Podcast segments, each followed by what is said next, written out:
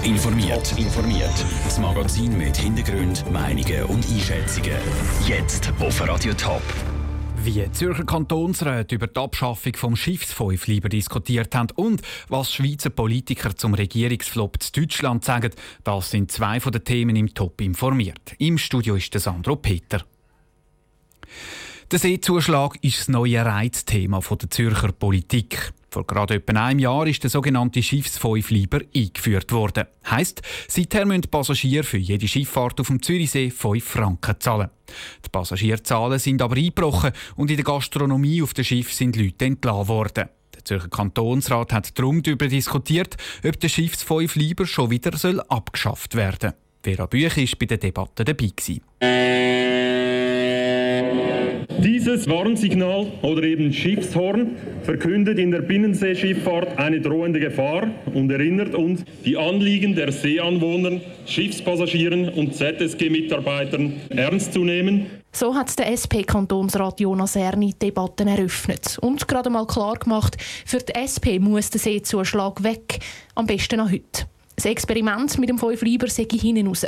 Und der Grüne Thomas Vorer hat noch nachgelegt. Ich habe miterlebt, wie die Passagiere ihren Unmut über diesen Fünf Lieben an den Mitarbeitern der ZSG auslassen. Da braucht es also eine dicke Haut. Und die Angestellten sagten mir, das wiederhole sich Tag für Tag. Man hätte diesen Fünf Lieber am besten gar nie eingeführt.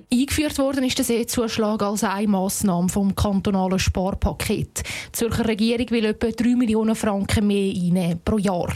Zahlen belegen aber, dass Passagierzahlen das Jahr um ein Viertel zurückgegangen sind. Das sage aber kein Grund zur Panik, hat Christian Lutschek von der SVP argumentiert. Es gab immerhin 1,6 Millionen Fahrgäste dieses Jahr und das ist nicht wenig. Geiz ist geil und Gratisfahrer und die Protestboykottierer, die sind natürlich weggeblieben, aber die haben auch nichts zum Umsatz beigetragen. Und auch der Olivier Hoffmann von der FDP hat es nochmal betont, zuerst müsse die Entwicklung in den nächsten Jahren abgewartet werden. Bereits nach wenigen Monaten die Abschaffung des Schiffsfilmfliegens Betriebes zu verlangen, mag aus wahltaktischen Überlegungen richtig sein, ist aber unseriös. Zuerst müssen die Fakten auf den Tisch und erst dann kann eine Neubeurteilung vorgenommen werden. Dieser Meinung hat sich am Schluss eine Mehrheit vom Kantonsrat angeschlossen und Nein gesagt dazu, dass der Seezuschlag sofort wieder abgeschafft wird. Was aber nicht heisst, dass das Reizthema vom Tisch ist. Bei der Budgetdebatte wollen die Gegner nochmal einen Anlauf nehmen, um den Schiffsfäufleiber zu versenken. Die Vera Büchi direkt aus dem Zürcher Rathaus. Die Budgetdebatte vom Zürcher Kantonsrat startet in zwei Wochen. Die Gegner vom C-Zuschlag wollen aber auch schon angekündigt, sollte der Kantonsrat dann immer noch für den C-Zuschlag sein, sei der nächste Vorstoß schon in der Pipeline. Vor acht Wochen hat Deutschland gewählt. Vier Wochen lang ist verhandelt worden. Seit fast zwölf Stunden ist klar, es geht noch lang, bis Deutschland wieder eine Regierung hat. Die Koalitionsverhandlungen sind gescheitert. CDU, CSU, die FDP und die Grünen kommen nicht auf einen gemeinsamen Nenner. Was das für Auswirkungen auf die Schweiz könnte haben, im Beitrag von Peter Hanselmann. Der Zürcher SP-Nationalrat Thomas Hardecker und der Thurgauer SVP-Ständerat Roland Eberle sind sich einig. Sie beide sind nicht gross überrascht, dass die Regierungsbildung in Deutschland gescheitert ist.